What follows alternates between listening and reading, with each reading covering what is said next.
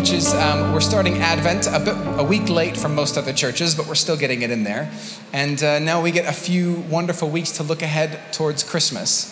And so as we begin this Advent series, I almost just wanted to start with a question, which is like, how you doing? It's been a year, hasn't it? Like it's been, like, what is it online? Like 2020, the longest decade that's ever existed in a year? Like, can you remember, like, if you think back to how this year began, like if you were here with us as a church and maybe you were at a different place, can you remember how your outlook was? Man, I was excited. At this church, we just finished Revelation and we hadn't exploded, which to me was a miracle in itself. And we were looking ahead and I had all these big ideas about building good organizational systems underneath us and, you know, getting ourselves ready to expand and move forward. And then the year just went crazy. Like, do you remember back in like January, the biggest thing? Remember the Australian bushfires? Remember when we thought that was good? Remember the sky was red? It felt like the earth was ending. Remember that? Remember how we thought that was going to be like one of the biggest things? Nope, wrong. We hardly remember that at all. Look, I mean, we made it through, again, just before Corona, we also had like Kobe Bryant died. If you're a big basketball fan, that was rough, you know, for some of us. Equally, we also, like there was a moment where we thought World War III was going to happen. Remember Trump, Kim Jong-un, and Iran were having like this weird three-way and we thought everybody might die at some point. Yeah, that happened as well this year. That was all before March when everything shut down. And then we went through lockdowns. Have any of you gone back through your photos and looked at your lockdown photos? It's a weird, I did it the other week, it's a surreal feeling as you're like, oh, I just remember the routine, trying to do everything I could to keep three kids not from killing each other and not allowed to leave the house really at all. And not let them watch TV for 12 hours a day, lest our community judge us, right? No parent let their kid watch lots of TV during quarantine, right? You guys were all real good, 1 hour screen time max. Everyone else follow that rule? Yeah, totally. Chris, did you follow that rule? No. Look, so we had lockdowns. Kids were supposed to go to Easter camp. We had a fundraiser. That didn't happen. Remember that? That was gutting. We stayed in our houses. Then George Floyd was killed. Remember that there were riots, and I mean there was a protest march in Auckland. Statues were going down all over the world. It was like every single month there was else something huge. There was the giant explosion in Beirut. Remember that? And then on top of that, throughout this year, we also weathered two elections. One here and one that's still kind of ongoing, depending on which news articles you read in my home country. And that, I feel like somehow that one got as much press as our election, right? And it's exhausting, and we got factioned into camps of conservative and liberals, and do you like Trump or do you hate Trump? Is he the Antichrist or is he the prophet? Right? And then we had a second lockdown here at church, you know, we went back up to level 2, we couldn't meet here for about 6 weeks. And so coming to the end of this year, we did an AGM where I asked you guys to work harder, volunteer more. And now we come into 2020. How you doing? I'm tired. How about you? Is anyone else tired? No. Wow. Well, praise God. We have a few happy people and the rest of us are too tired to even say anything, right? Because and it's beyond just tired. It's like this emotional exhaustion. Like, honestly, as a pastor, I don't know that I can grapple with one more giant societal issue that I need to wrap my head around and lead comfortably through. I'm out. I'm tapped out. I've done my best. You guys figure out the rest on your own. And we have that exhaustion that goes with us. And it's more than just we're tired for the day, but for so many of us,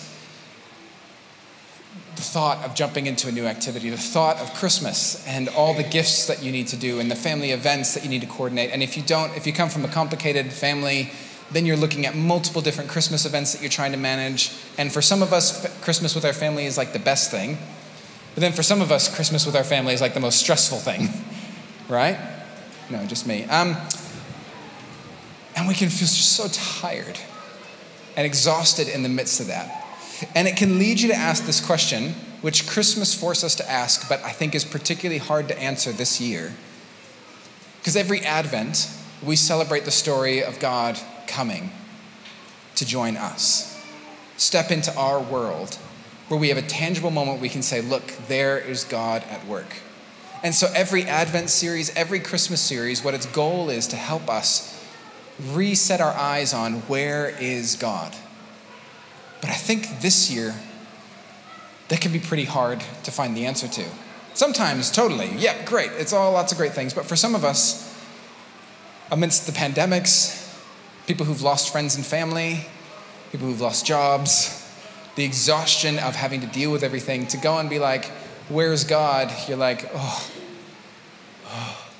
And then you come into church and you listen to some pastor like me tell you about another good thing you're meant to be doing this week, right? And it can be hard to know where God is and to know what he's doing. And it's in this difficulty that Advent begins to speak to each and every one of us.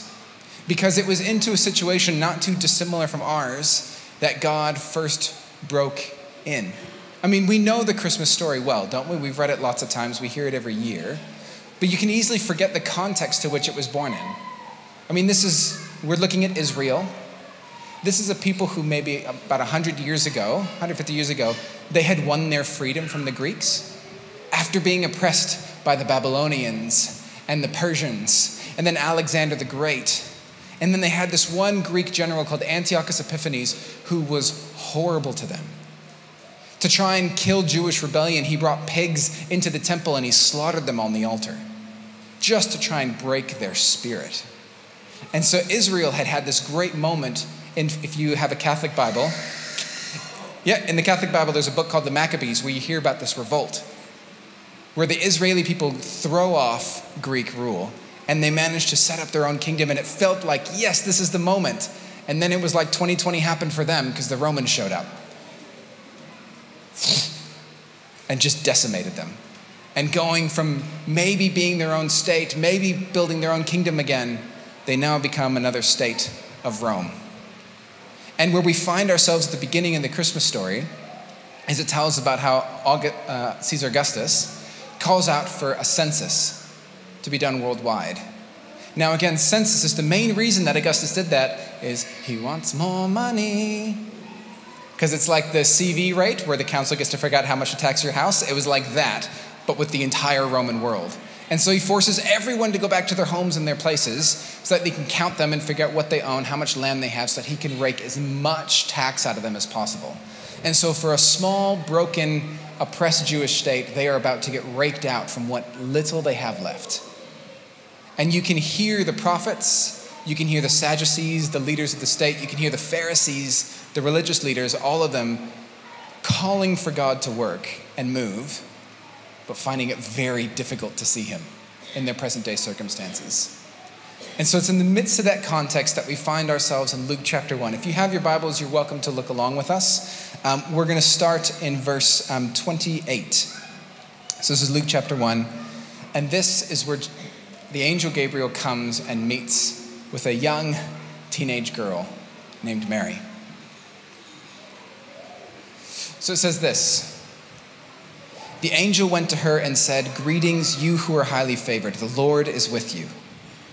Mary was greatly troubled at his words and wondered what kind of greeting this might be. Now, this is one of the most relatable moments in like all of Scripture. Because how many times, the way I think about it, it's like when I'm talking to my kids, and if I use their middle names accidentally, oh, the fear of God's in them. You know, like if I'm like, Leo, Simeon, what are you doing? And he's like... You ever had that? You know when your parents use your middle name? You know, and that's what happened for Mary. It was like this huge presence, this huge beam of light focuses right in on her. And she's like, it's like God called out on her middle name. And she's like, this is not going to end well for me. This is not going to be good news of great joy for me. So she's greatly disturbed at what kind of greeting this might be. But the angel said to her, "Do not be afraid, Mary. You've found favor with God. You will conceive and give birth to a son, and you're to call him Jesus. He will be great and will be called Son of the Most High. The Lord God will give him the throne of his father David, and he will reign over Jacob's descendants forever, and his kingdom will never end." And now for for anyone who's reading the scriptures and for Mary, all those titles, it's like these huge glaring light bulbs going off in their head. Because they've been longing for something to free them. They've been longing for God to move, but it felt like for ages, nothing was happening. It was just oppressor after oppressor. And then you hear these words, you'll give birth to a son and name him Jesus, which is like Yeshua, which means God saves. He will be great and he'll be called Son of the Most High. This is the language that the Psalms and the prophets began to use for this Messiah-like figure, for this moment that a new king that will finally rule in the way that Israel needed their whole lives is finally beginning to emerge. The Lord God will give him the throne of his father David. She's talking like the angels, she's hearing the angel talk about the restoring of their line. They've not had a king for like 400 years. Nothing. That line was almost thought to be disappeared, but God's bringing it back. And he will reign over Jacob's descendants forever, and his kingdom will never end. And the light bulbs are going off, and she's recognizing this is something huge. This is the moment we've been waiting for God to act. So she says, "How will this be?" Mary asked the angel, "since I am a virgin."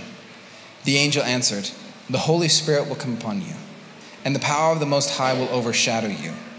So the Holy One to be born will be called the Son of God. Even Elizabeth, your relative, is going to have a child in her old age. She who is said to be unable to conceive is in her 6th month, for no word from God will ever fail." You're a young teenage girl. How do you respond? What do you say to that? It's been like the 2020 of years for them as well, and God said, "All right, cool, I'm going to work in you. Let's do it." How do you respond? When I was thinking about this, and I was thinking about our normal context, and all of us who are good Christians, right? Those of us who are good Christians and those of us who are more real. Often when you get a message like this, if God says, "Hey, I'm going to do something big through you," there's often a way I respond. I don't know if you feel that way. But like when I was 17, 18, I was involved with Youth with a Mission, which was like this really cool missions organization. And one of the cool things that YWAM really loved to do is they loved to pray for people.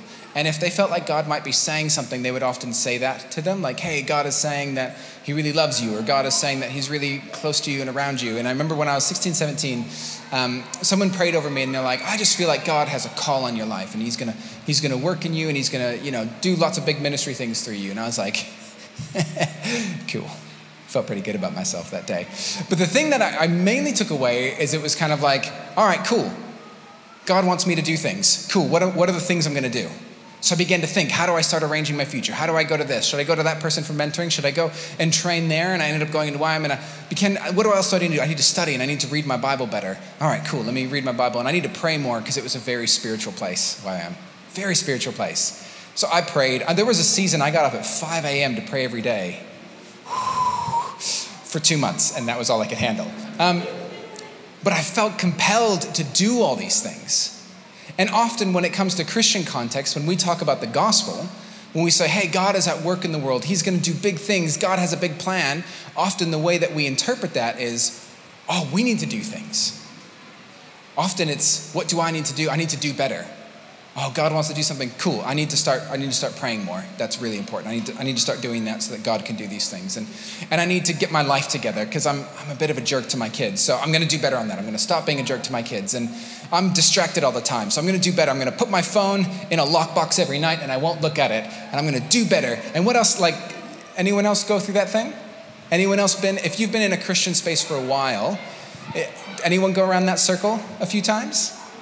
Yeah. It was like, for me, the classic thing as a kid was I had a good Pentecostal upbringing, so altar calls every week. And for me, the altar call every week was a very regular occurrence. Because it was like, God's going to ask me to do big things. God, I give my life to you. Stink, this week I messed up. I'm going back to the altar and I'm going to try again better next time. And I go back to the altar and, God, give me a fresh start. I'm sorry, Jesus, I'm going to do better for you. Let me try again. Okay, great. And often that's how the way that we respond is we have to do better. We think God needs us to do better.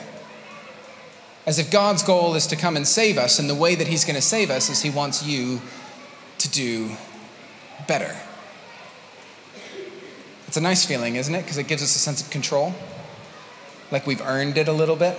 Like there's the hard work and grit we need to put into the gospel for us to receive God's love. Then we can pray and come to the front because we've done our hard work. But is that the way that Mary responds to this? Is that the way that God begins to work through her?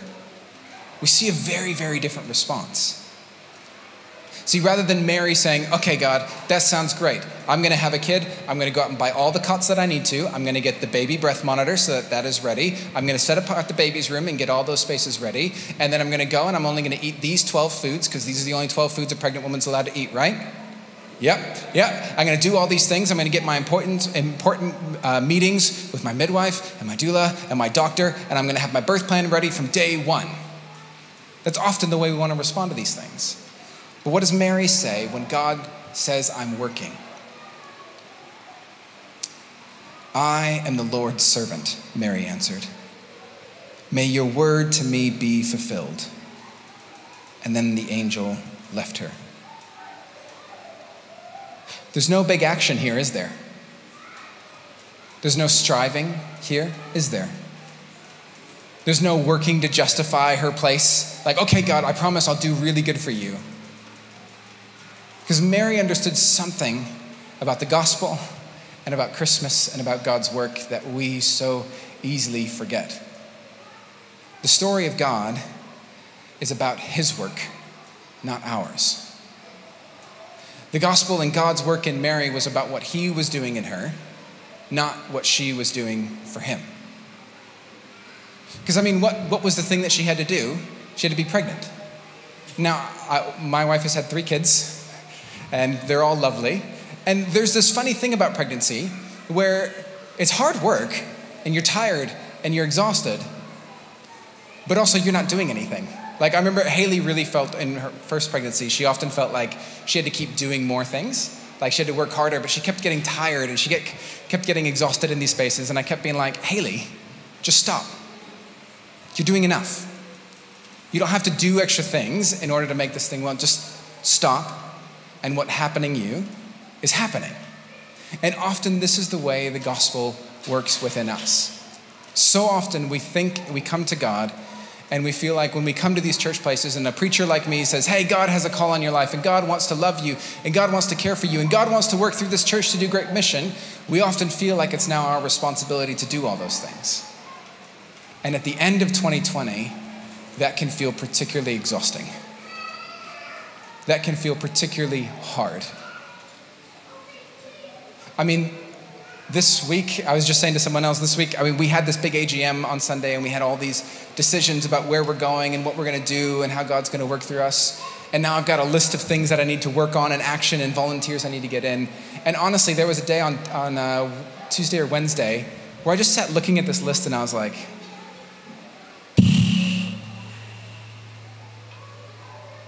I'm exhausted at the thought of that. Because even me as a pastor in those spaces, still felt like it was my responsibility to do it all. Yeah, the church is going to do it. And yeah, God's going to care for us. But man, I need to find volunteers for this youth ministry. I got to start thinking through that. And I got to take care of our kids' volunteers. I need to set up a meeting with them. Oh, and then we've got the Connect Group dinner. Have we done that? Have I communicated well enough with them? Okay, we got church coming up this Sunday. What am I going to preach on? Oh, let me talk with Brooke to make sure we got the plans ready for that. All right, cool. Then Christmas, do I need to buy birthday gifts? Who do I need to buy these birthday gifts for? And is that anyone else's mental space? And I got paralyzed. And I noticed even this week, I began to feel exhausted because I felt like what God was doing was down to my ability to achieve it. As if God's love and grace was down to your ability to make it happen. Andrew Purves, a great author, in a book, The Crucifixion of Ministry, he says, if being a Christian means that faithfulness is up to me to press on, run the race, and strain forward to bring in the kingdom of God, and if all the focus is on my response and my obedience, then I am doomed. Why? Because much of the time my response is too woebegone, too feeble, too uncertain, even too unfaithful to be adequate or worthy of what God is calling me to. So what is the gospel for lower energy Christians? What is the gospel for low energy people? What is the gospel for us at the end of 2020, where we are exhausted mentally and physically and we're staring down another year? What am I supposed to feel or do when I discover that I can't raise the dead, heal the sick, mend the marriage, or undiagnose the cancer?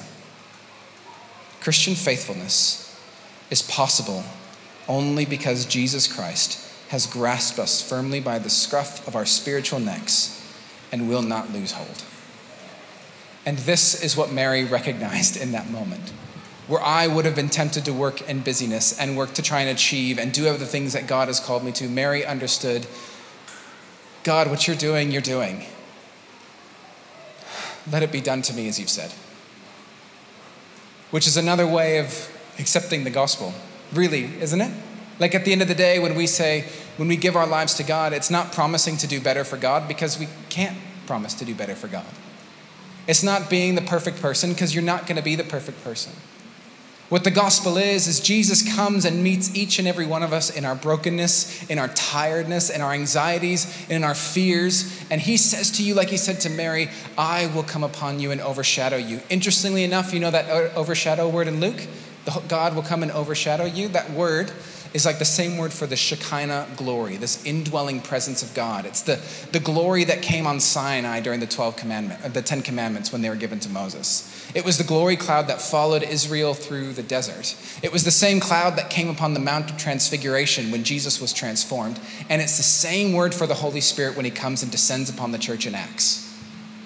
This same movement of God, where his presence and his grace and his love comes, though we are not worthy and though we achieved nothing for it, he comes and says, I am going to save you because I love you, because you are worth it.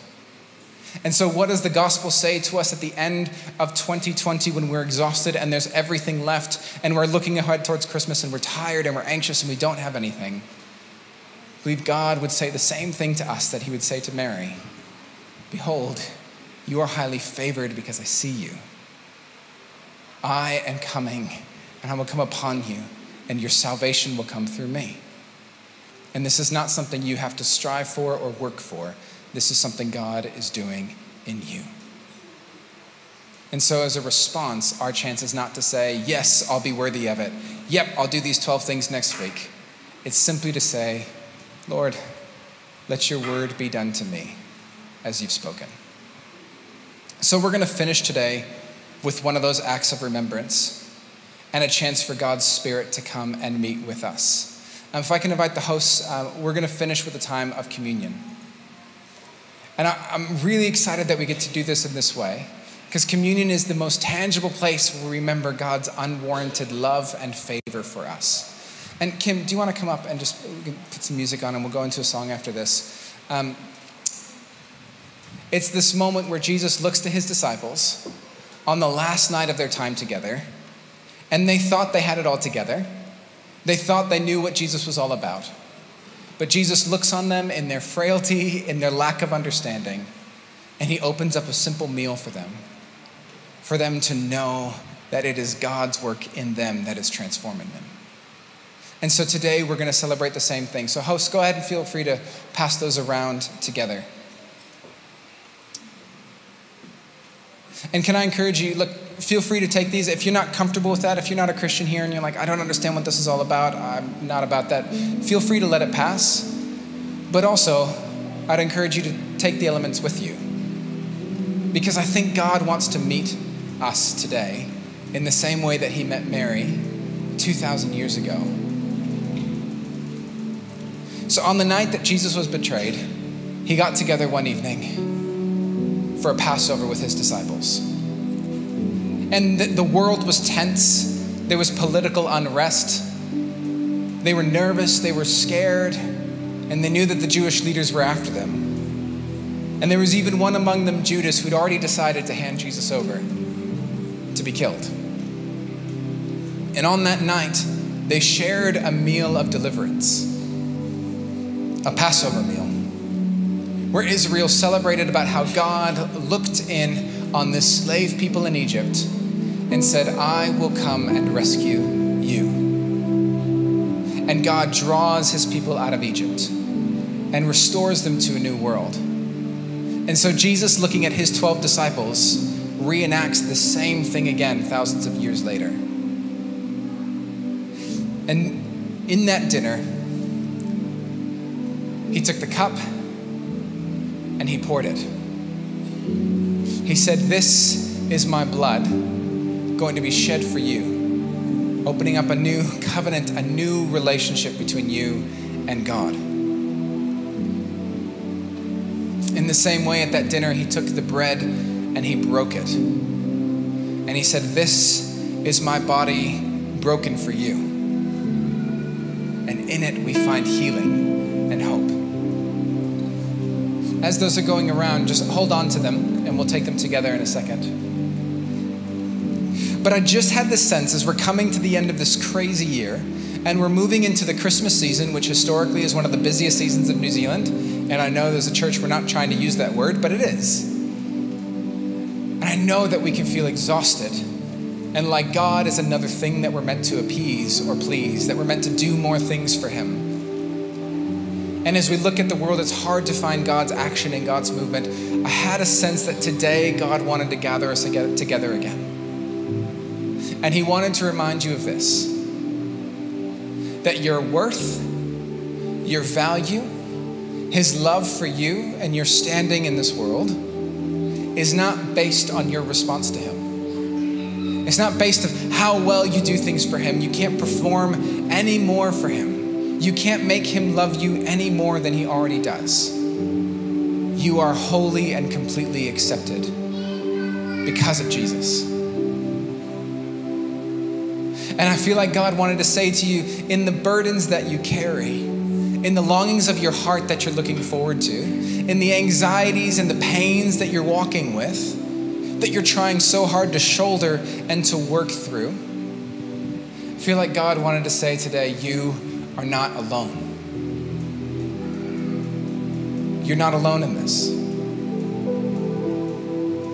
Though the world may not look like it, and though your circumstances may not feel like it, God says to you today, I am with you.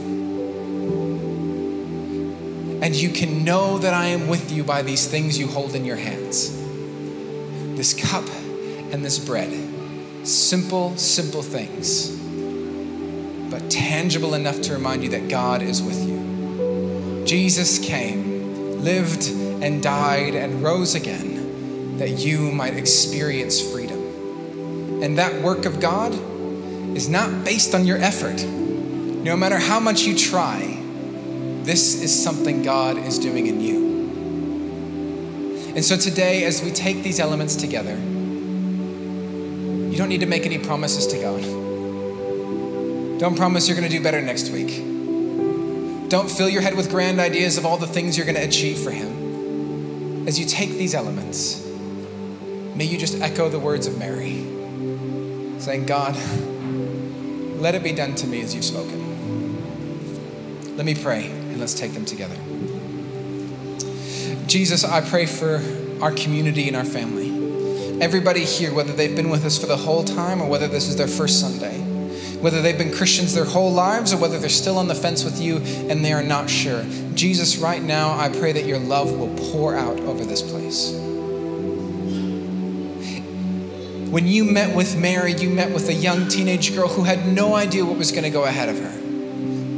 But you said, I will work through you. And through her and her son, you brought freedom for the whole world. Lord, you look to each and every one of us now. And I pray that each and every one of us here will feel your love and your care wrapping around us. I pray that you would lift guilt right now in Jesus' name. Take away shame in Jesus' name. Take away fear and pressure in Jesus' name. And remind us that all we need is you. And that the saving work that you are doing, it's your work, not ours. So come, Holy Spirit, and work in us.